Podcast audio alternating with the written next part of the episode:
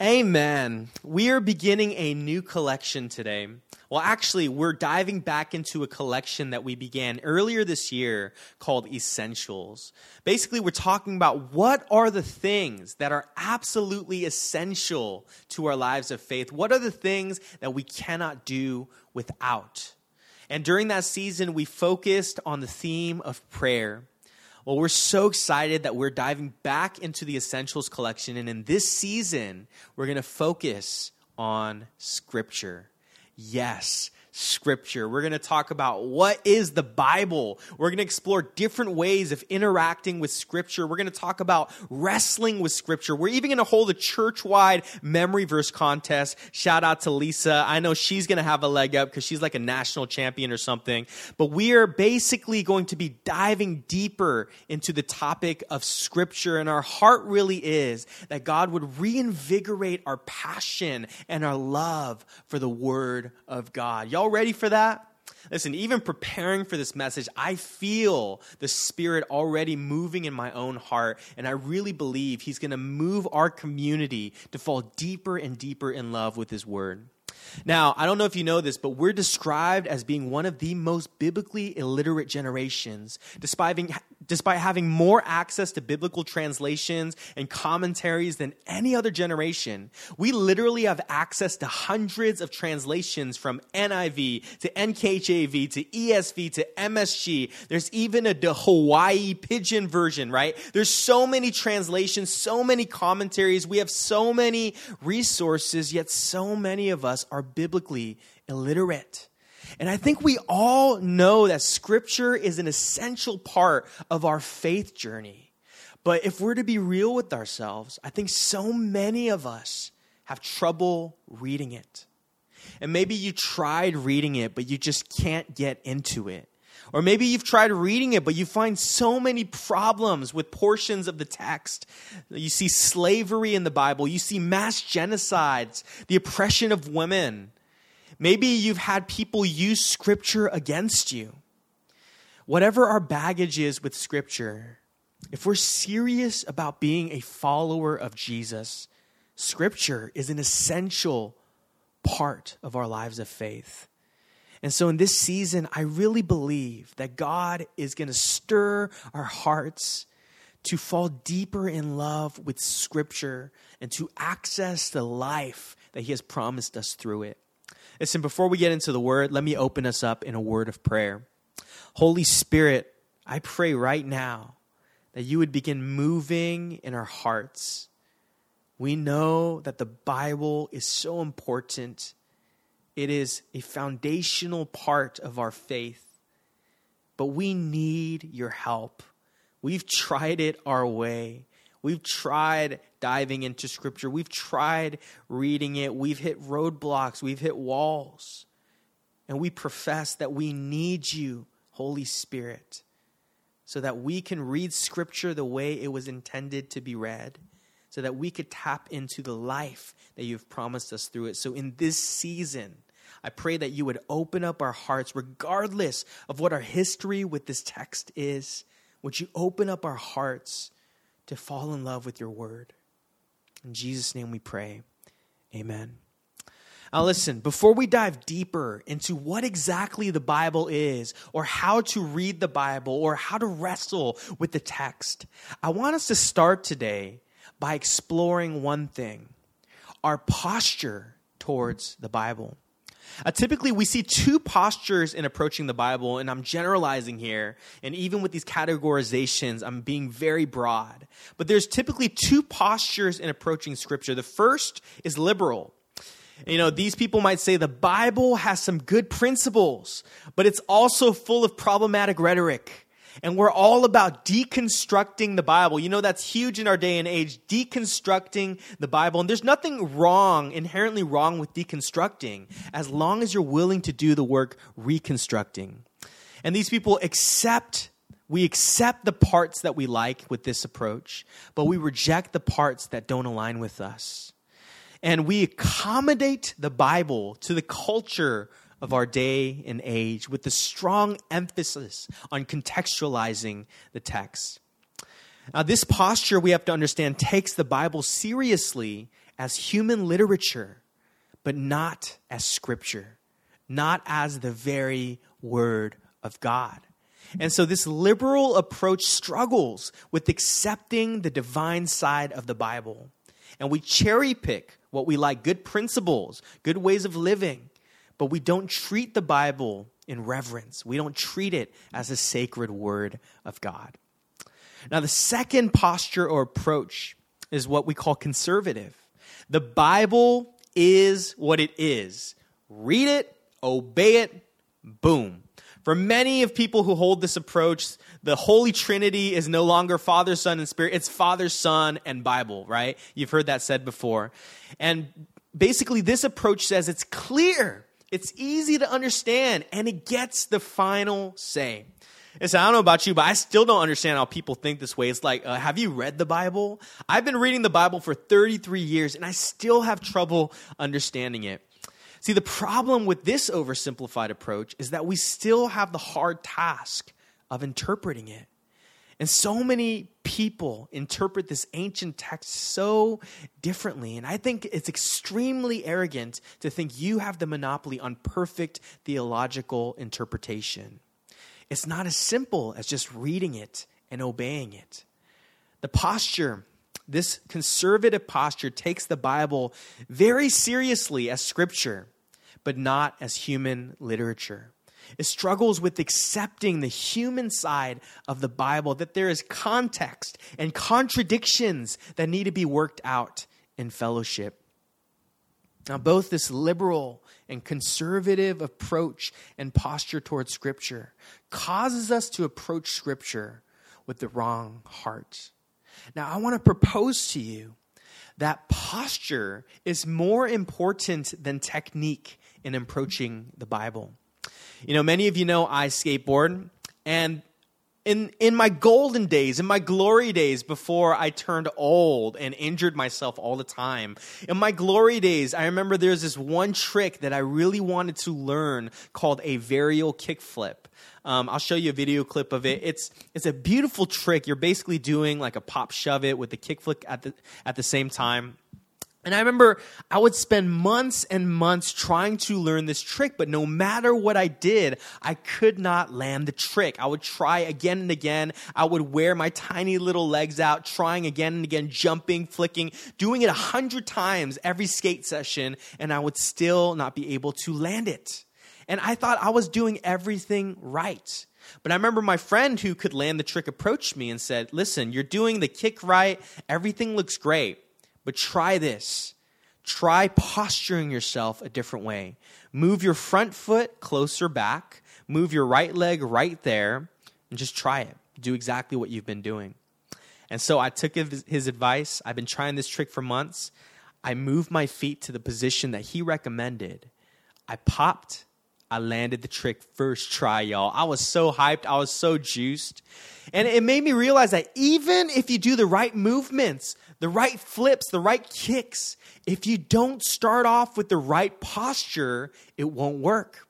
Listen, this is why I think golf is a demonic sport. This is why I cannot golf. I'm like Happy Gilmore. Like, I just can't get it down. Why? Because you can swing as hard as you can, but if you don't have the correct posture and stance, you will not get anywhere. Listen, I've been to the range so many times and I cannot get it down. And even as hard as I swing, I can't make the ball go far.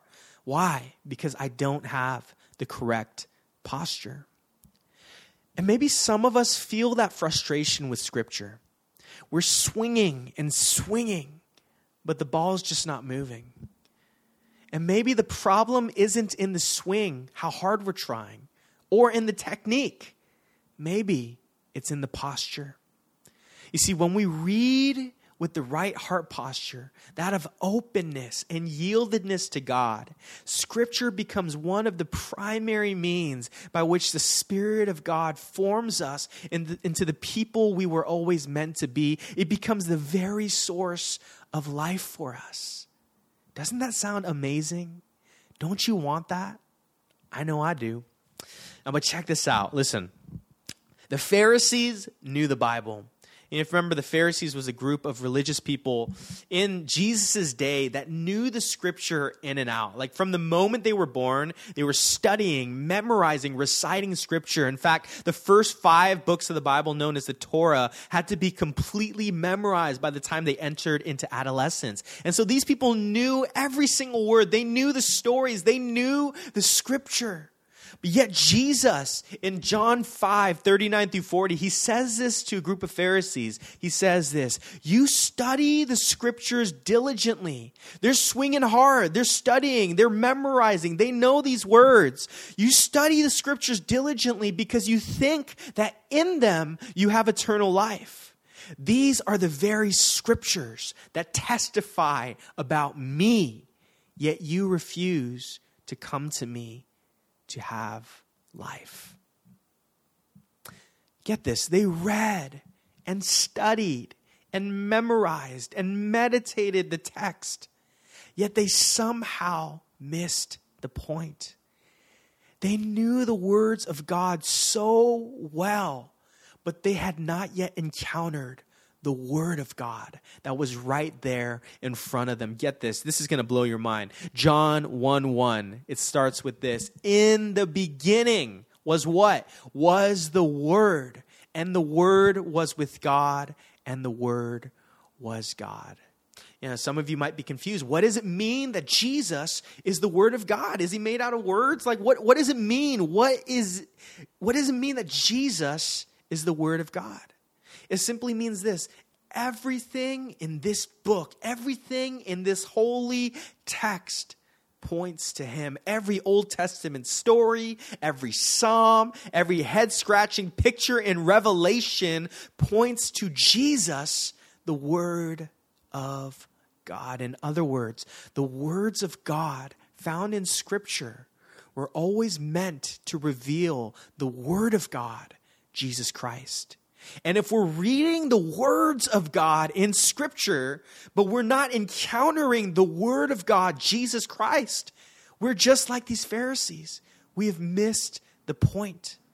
And when we don't have the right posture, these are just words. And listen, words are powerful, but words aren't enough to transform the human soul. Only Jesus is.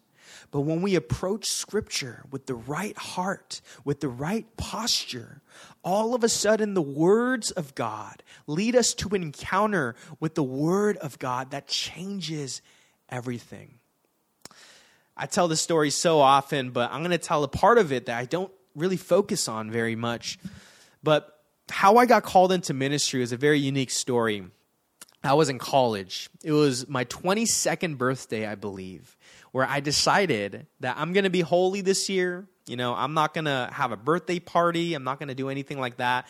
I'm going to go to the mountains and I'm going to fast for the entire day. At the time, and I still do this, every birthday I ask God for a birthday gift.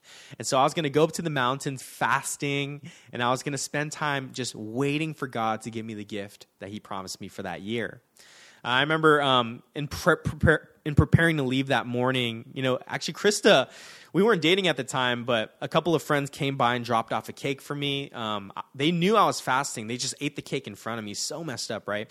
Um, but after they ate the cake, I decided to leave. I drove all the way to Prayer Mountain in the South Bay. Um, up in the mountain alone. I rented out a cabin and I was just there the entire day and I was praying, God, what is your birthday gift for me? God, what do you have for me this year? And the entire day I spent praying, I spent reading scripture, I spent worshiping and listening, and nothing. And you know, it starts to get dark, and I already made up my mind. I'm going to spend the night there. Um, there's like no electricity, it's completely dark. I'm just going to be there by myself. There's this creepy black cat just walking outside, stalking me. But I'm going to do it, God, because I know you have a gift for me. And so I kept praying and listening God, what is your gift for me this year? Nothing. And you know, the hours are winding down. It's almost midnight. It's like 10 p.m. Nothing. 11 p.m. Nothing. Five minutes till my birthday's over. I'm like, God, you have five minutes because now it's about to be March 25th. It ain't my birthday anymore. You're going to give me a late birthday gift? I'm praying, God, give me a gift. Five minutes pass. Nothing. And late into the night, right before I'm about to sleep, way past midnight, I'm praying one more time and I say, God, what is your gift for me? And all of a sudden, very clearly in my mind's eye, I see an image of a fish. And not just an ordinary fish, but you know those Korean fish ice creams with the red bean and the vanilla ice cream? I saw the image of that fish ice cream. And at first, I'm like, God, am I hallucinating because I'm hungry and I'm fasting? Why are you giving me this fish ice cream? I don't even like red bean that much. But I felt God clearly say, Here's your gift. So I asked God, God, what does this mean? What does this ice cream fish mean? What does this red bean represent? What does this vanilla mean for my life? What is this? And immediately in that moment, God took me to a text in the Bible, actually a story that's found in every single one of the gospel accounts of Jesus feeding the 5,000. If you're familiar with the story, there's 5,000 plus people gathered listening to Jesus teach. And after he finishes teaching, he wants to feed them physically since he's already fed their souls. And so they're asking, Is there anyone around that has food? A little boy walks up. He has five loaves of bread, two fish gives it to Jesus. Jesus multiplies it, feeds the 5,000 plus people. And I felt like God saying, I'm giving you this fish because in your mind, in the way that you see yourself, all you feel like you have is this tiny little fish ice cream to offer to the world. And you feel like you can't feed anyone with this fish ice cream. You could barely feed yourself. You'll still be hungry after. But he's saying, Watch what happens when you place the little that you have in my hand and he showed me an image of me placing that tiny little fish ice cream in his hand. And he just began multiplying it and said, Mickey, if you give me the little that you have, I will feed the nations with what you give me. And I remember him saying, I'm calling you into full time ministry. And you don't have to have a truck full of fish or a factory full of bread. All you can bring is this tiny little fish ice cream. But when you give it to me, when you give me the little that you have, I know you feel like you don't have much to offer me. I will multiply it. And so I'm like, woo, best birthday gift ever. Wow. Cause I was about to be a teacher. I was about to be an elementary school teacher. I was about to do this and that. But in that moment, I felt so clearly God say, give me your fish. Enter into the ministry and give me what you have and I will multiply it. Man, I went to sleep that night, juiced, hyped. I'm thinking the next day I'm about to enroll in seminary or something. I'm about to go for it, just launch my own church the next day. I wake up the next morning and all of a sudden doubt starts to creep in. Like, shoot, did I really hear from God? Like maybe I'm just kind of putting things together in my own mind. Like, okay, sure, fish. Okay, what story in the Bible has fish? Okay, obviously Jonah. I'm not Jonah, so obviously it must be Jesus feeding. Like, I started to rationalize things and re- may- maybe start to doubt that God actually spoke to me. I was wrestling with that the entire day. I got to a place where, like, okay, maybe I should wait a little more and just hear more from God. Um, that night, I just happened to be going to a revival service because, like I told you, during that season, I was so holy, y'all. I go to a revival service. Um, at this revival service, it was advertised as um, Jesus Culture being there. And so I only really went because I was going to hear Jesus Culture, see Kim Walker, Chris Quilala, Kalala, whatever. And I was just so excited to be led in worship by them. So I show up and I read the fine print when I get there because a screamo band comes up, not Jesus culture, and you know they're leading us in screamo worship, and they're like, "Look to the north, praise Jesus. Look to the south." I've never heard screamo worship before. It's crazy. We'll do it for you sometime. Kevin Libertino would be really hyped for that. Um, but I was waiting for Jesus culture. They're not showing up. I read the fine print it says the founder of Jesus Culture, Banning Liebscher. I'm so, oh man, I missed that. Like, I don't really know who Banning is. I came here for Kim Walker for worship. And so my expectation dropped. But as soon as Banning got up on stage, before getting into the word, he said, You know, I, before I open up the text, I just feel like I want to do an altar call. Is there anyone in here that is wrestling with their destiny, that is second guessing God's calling on their lives? I'm like, Whoa, God what are you doing here? It's like, is there anyone who's doubting the call of God on your lives and you need a confirmation? I want you to come forward. So I'm like, woo, I'm hyped. I come up for, I'm like, yeah, I heard from God last night. I am called to be a full time minister. I'm called to go into ministry. I'm called to be a pastor. And I have this incredible moment with God. Afterwards, I sit back down. I'm like, whoo, I am filled up. This blows my mind. Banning says, all right, let's finally get to the word. I'm going to open up the text. We're going to John. We're going to explore Jesus feeding the 5,000. I was floored. I was like, that's triple confirm, triple rainbow, y'all, triple confirmation. And I remember in that moment, I had known this story my entire life. Shoot, in Sunday school, I drew little fishes. I cut out cardboard breads. I did, I knew this story, but I had never yet encountered the God of this story. Do you hear what I'm saying? I knew the words of God, but it wasn't until that moment where I encountered the Word of God, where God took this scripture, took this passage, and made it come alive, and I encountered Jesus in a radical way. This is what it means to approach scripture with the right posture that the words of God lead us to an encounter with the Word of God. Now, what does the Bible say about the Bible? I know it seems kind of contradictory, but we have to understand what does Scripture say about the Bible? I want us to look today at 2 Timothy 3 16 through 17. It says this All Scripture is God breathed and is useful for teaching, rebuking, correcting, and training in righteousness, so that the servant of God may be thoroughly equipped for every good work. In this passage, we find that the purpose of Scripture is for teaching, rebuking, correcting, and training in righteousness. For, so what? So that the servant of God may be thoroughly equipped for every good work. In other words, the purpose of Scripture is to form us more and more into the image of Jesus. Now, biblical scholars call this spiritual formation. It's a term that we're going to use very often in this series. Spiritual formation is simply the act of Jesus transforming us, molding us more and more into the image of Christ. And so, when we approach Scripture with the right posture, we begin to be transformed from the inside out. Now, the thing we have to understand is this our approach towards Scripture needs to move from informational to formational. And I think many of us approach Scripture informationally instead of formationally. Now, right now, we live in the information age. We are constantly consuming information, bombarded by information. Shoot, last night I went on a rabbit trail. I was watching YouTube videos about people climbing, climbing Mount Everest, and I'm watching these videos about Sherpas, the local people that live there that guide all these people up the mountains. Pretty much anyone who's climbed to the top of Everest did it with the help of Sherpas. And it was crazy. I was watching this one video, I was looking at a Sherpa. I'm like, man, he looks exactly like me. Am I part Sherpa? I don't know. And so I'm, I'm going down this rabbit trail. I'm learning so much about Mount Everest and Sherpas. And that's the kind of age we live in where we are consuming information constantly, whether it's meaningful or unmeaningful. And see, in an informational approach towards Scripture, our goal is to get what we need as fast as possible so that we can have more control over our lives. In other words, informational reading is about trying to cover as much ground as fast as possible just to get the data that we need. To find that scripture that helps us weather through the storm.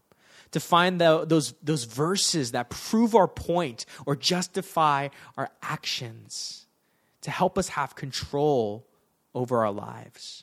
But yet, the spiritual formation is all about giving up control. And we hate that. Formational reading instead of informational reading is about slowing down. It's about quality over quantity.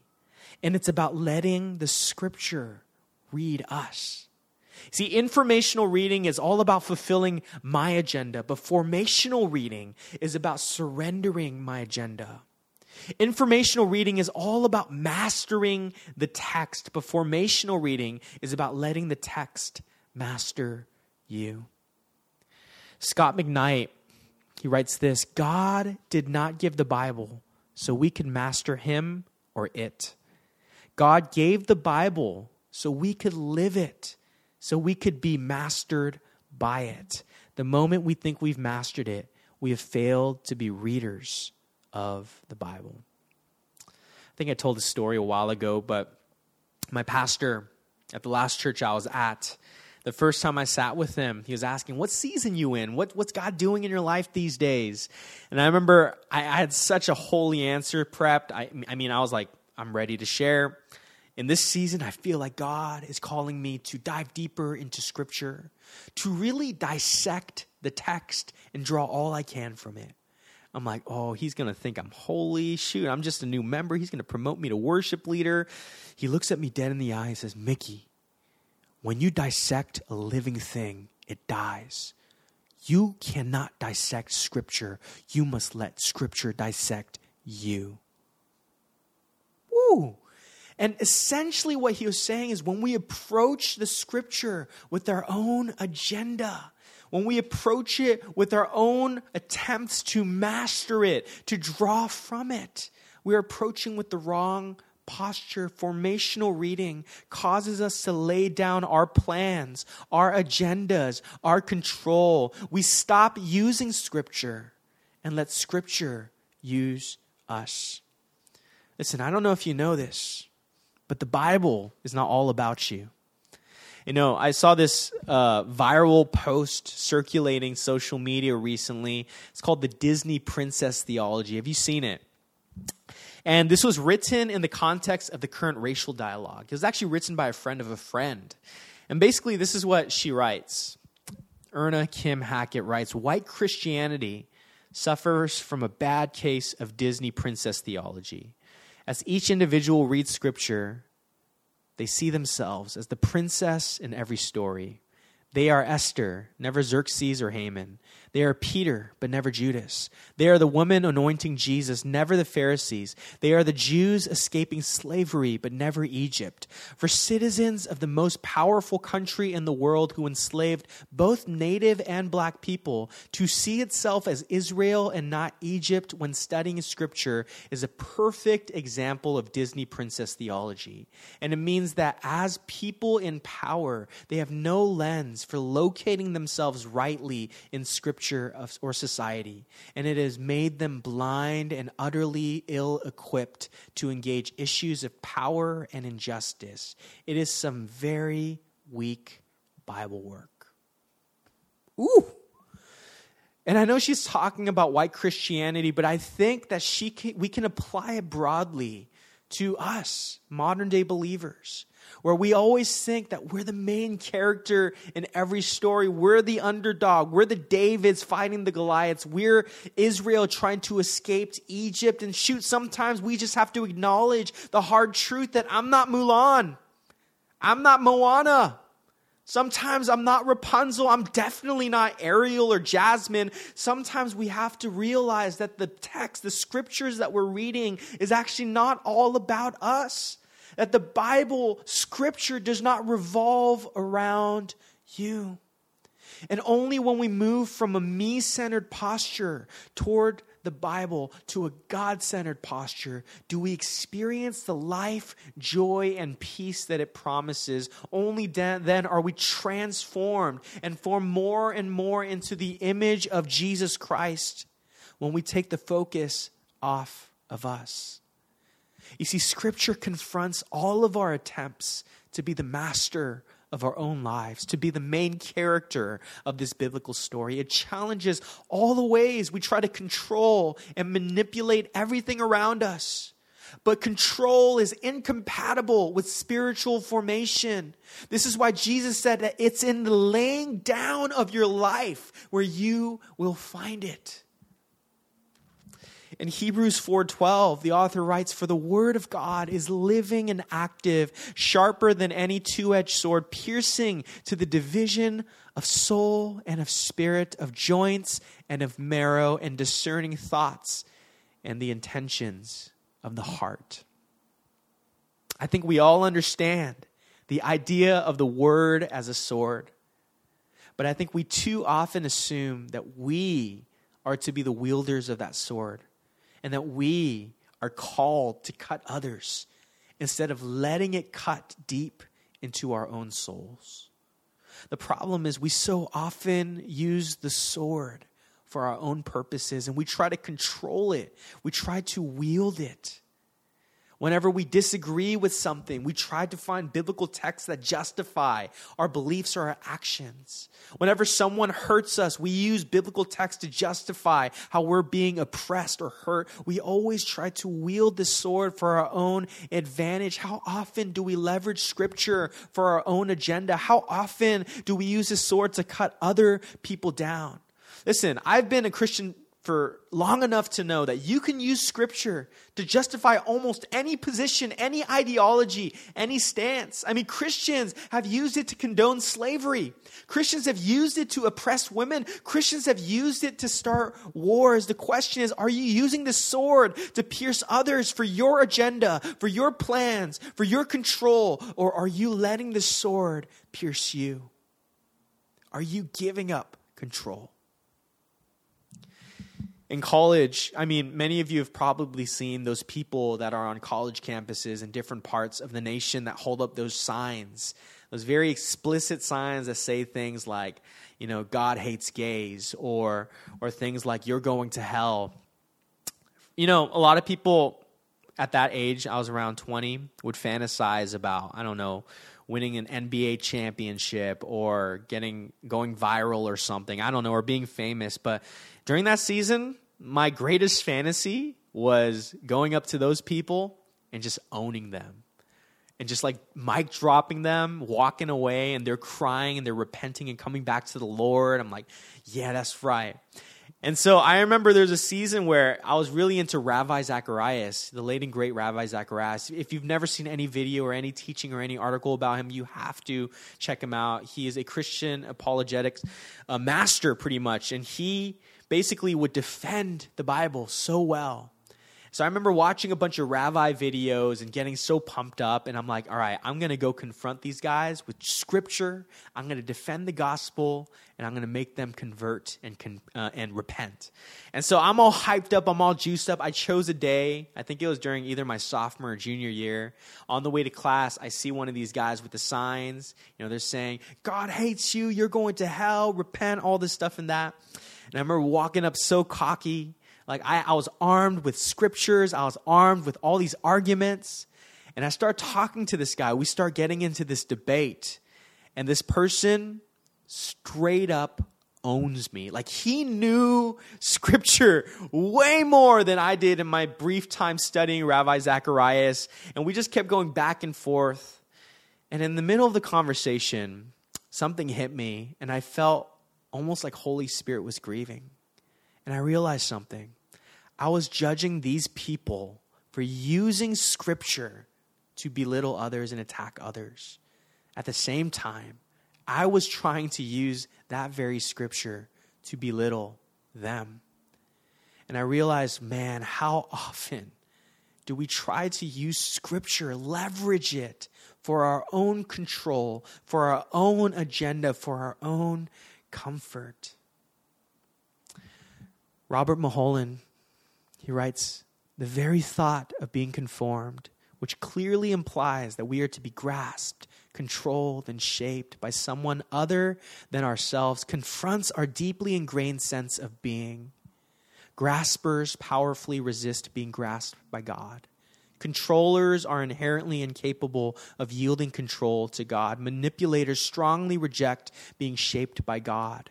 Information gatherers are structurally closed to being addressed by God. Come on, how many graspers, controllers, manipulators, information gatherers are there in the house? I know I'm all of them.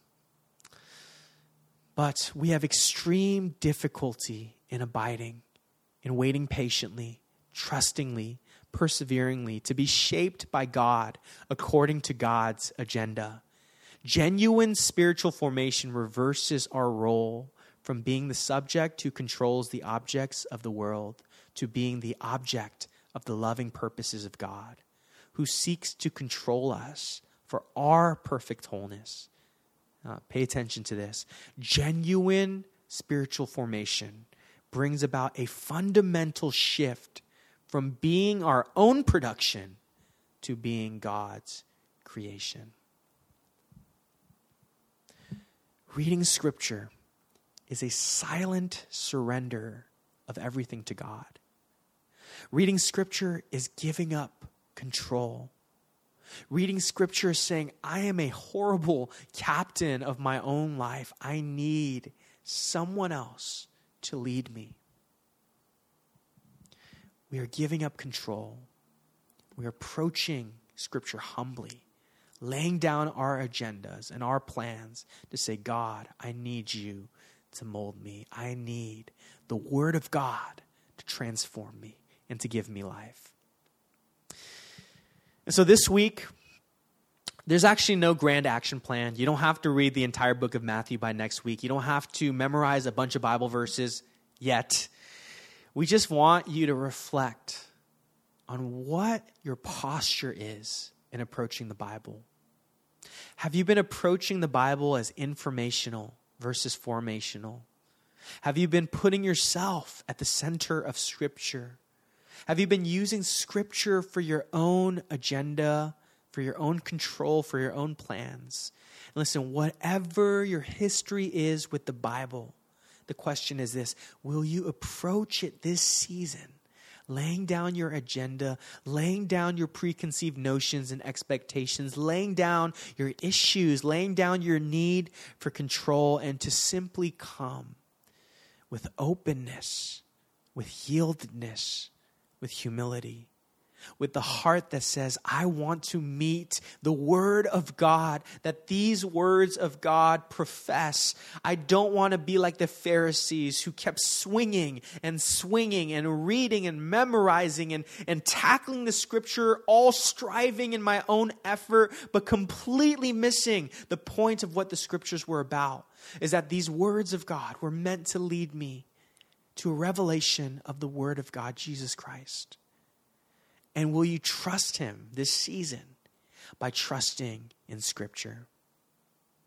I want to end with this quote by Andrew Wilson. He says this Ultimately, our trust in the Bible stems from our trust in Jesus Christ, the man who is God, the King of the world, the crucified, risen, and exalted rescuer. I don't trust in Jesus because I trust the Bible. I trust the Bible because I trust in Jesus. I love him and I've decided to follow him. So if he acts and talks as if the Bible is trustworthy, authoritative, good, helpful, and powerful, I will too, even if some of my questions remain unanswered or my answers remain unpopular. I know some of you may struggle with Scripture. Some of you struggle believing or trusting in this ancient literature in the Bible. Some of you can't get over the contradictions, some of the things, the rhetoric in the Bible, some of the, the questions that you have, you can't get over it. But today, I feel like God is asking listen, I'm not asking you to trust in the Bible, but will you trust in me? And will you trust the Bible because you trust in me? I want to end with this illustration. I want you to imagine that there's this cup of water before you. And this cup is a biblical representation of well water. Okay, you know, like the story from the Bible about the woman at the well. So just imagine that this water, this cup, is full of well water. And this water represents all the things that you've been drinking to try and satisfy your thirst. And I want you to ask what areas of your life are you drinking water that leaves you thirstier than you were before you drank it? And I think many times when we think of the well water, we think of all the secular things in our lives. We think of Netflix or dating apps or porn or food. But today, I believe this water, this water that leaves you thirstier than you were before you drank it, I believe for some of us it represents our attempts to read Scripture, to read the Bible. And the spiritual discipline that's supposed to be our source of life and strength has actually left us thirstier. And maybe you're like the Pharisees who you've been doing all the right things and you've been trying your hardest, but you still missed it. And maybe the problem isn't in the technique or in the effort, but it's in the heart, in the posture. Now, I want you to imagine I want you to imagine the image of living water. Water that is teeming with life, water that is so crystal clear, water that looks so refreshing. And I want you to ask yourself, what might it look like to replace your well water that leaves you so thirsty and so dry with God's living water? I want you to close your eyes. I want you to imagine this cup of well water in your hand. And in that cup is every struggle that you've had with Scripture. In that cup is all your agendas, all your plans, your need for control. And as beautiful as the Scriptures are, for some reason, you've approached it in a way where it brought more thirst, where it brought more want. Now, if you're ready, I want you to imagine yourself dumping out that old well water. Let it go. And I want you to imagine now with this empty cup that you're holding it in front of you. And I want you to say this simple prayer Fill me. Fill me with your living water. In this specific area, in approaching your scripture, fill me with the water that leaves me thirsting no more.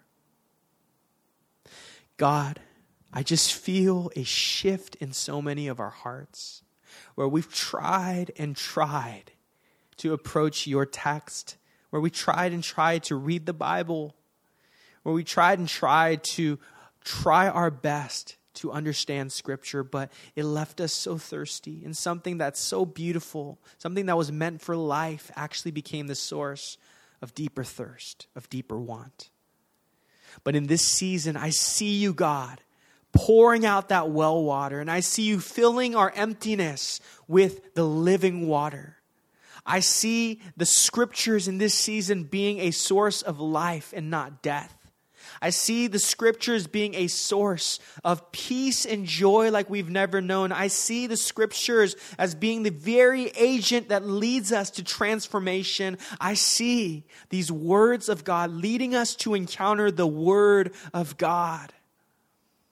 And so this season, let the sword of your word cut us to divide all the things that are not of you, to remove it, and for us to approach with the right heart, with the right posture, to approach Scripture formationally and not informationally, to lay down our own agendas, our own uses for Scripture, to lay down our need for control, and to let the text master us, to let the Scriptures read us and to trust in the Word of God that will transform us and bring us life. Church, release your baggage today. Let it go. Let go of the past. Let go of your past interactions with this text. And just come with an openness and a yieldedness to letting this word transform us. God, we love you. We thank you for your presence. And in Jesus' mighty name we pray, we say, Amen. Amen, church. Are you excited? I am so excited. It's going to be a beautiful season diving deeper into text, into the scripture, into the Bible. Listen, church, have an amazing week. Um, I'd encourage you, start. Start this week. Crack open your Bible, dive into the Word. Just try to approach it with a new posture, with a new heart, not expecting things to go your way or trying to use it for your own purposes, but come with an openness and a yieldedness, the right posture in approaching God. We love you. Have an amazing week, and we will see you next Sunday.